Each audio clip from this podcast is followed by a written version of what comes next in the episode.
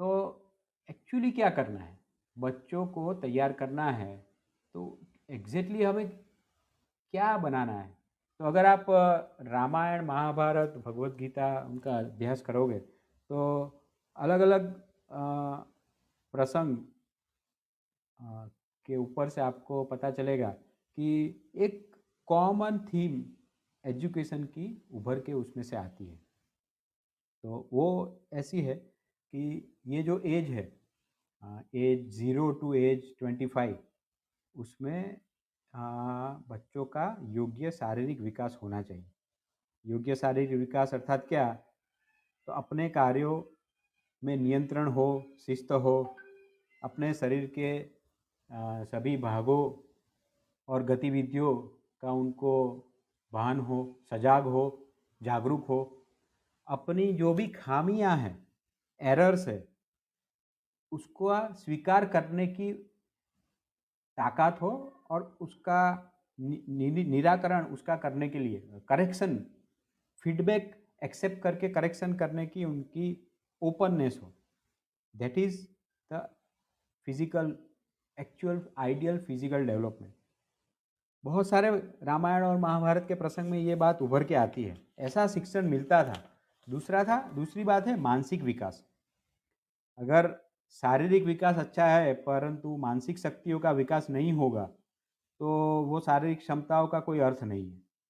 तो मानसिक विकास कैसे होगा? उसका एक सबसे सरल उपाय है शास्त्रों का अभ्यास और श्रवण, वो करने पर मानसिक विकास होगा।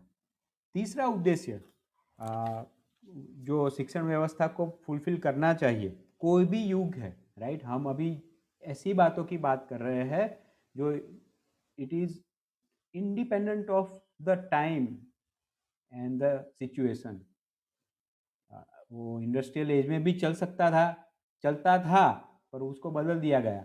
वो इंफॉर्मेशन एज में भी चल सकता है और मशीन एज में भी चल सकता है। शारीरिक और मानसिक विकास के बाद तीसरी बात जो है वो है रोज़गार राइट? व्यावसायिक हेतु फुलफिल होना चाहिए।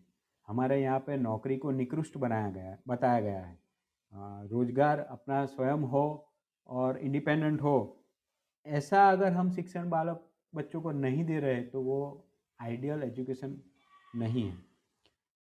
प्राकृतिक सौंदर्य को आ, समझना उसको देखना वो दृष्टि निर्माण करना भी शिक्षण का कार्य है। वो इसलिए है कि अगर वो प्राकृतिक सौंदर्य को समझेंगे नहीं उसको मानेंगे नहीं तो उसकी रक्षण के लिए वो जागरूक नहीं होंगे। तो उसके लिए शिक्षण व्यवस्था में ही यह काम होना चाहिए। आज यूएस में एजुकेशन सिस्टम में एक बहुत बड़ा बदलाव वो लोग करने जा रहे हैं। ये छः सात साल पहले की बात है। व्हाट दे रियलाइज़ उनको ऐसा लगा कि मॉरल कैरेक्टर चरित्र, आज के समय में अमेरिकन का चरित्र इतना स्ट्रॉन्ग डेवलप नहीं हो रहा। और it is not good for their economy not good for their society तो दे स्टार्टेड सर्चिंग कि ऐसा एजुकेशन में हम करिकुलम में कौन कौन से चरित्र का अभ्यास करवाए बच्चों को। They were shocked they don't have much choice उनके पास इतने ऑप्शंस ही नहीं है कि बच्चों को चरित्र निर्माण वार्ता या स्टोरीज के माध्यम से करवाए। आई मीन दैट नीड दे है उनको ऐसा समझ में आया है कि भाई शिक्षण में ये होना चाहिए, नहीं तो लेफ़्ट लिबरल वो बनना बहुत सहज है, आसान है। तो चारित्र निर्माण हो ऐसी, ऐसा भी एक आउटकम शिक्षण व्यवस्था का है। सांस्कृतिक विकास और परंपरा टिकनी चाहिए। और निश्चित आध्यात्मिक विकास भी होना चाहिए, क्योंकि वही तो मनुष्य जन्म का एकमात्र लक्ष्य है। तो इस तरह से व्यक्ति लक्षी और समाज लक्षी दोनों ध्येय की पूर्ति हो, ऐसा शिक्षण हमें मिलना चाहिए, ऐसा शिक्षण हमारी आने वाली पीढ़ी को मिलना चाहिए। उसके ऊपर हमें काम करना चाहिए।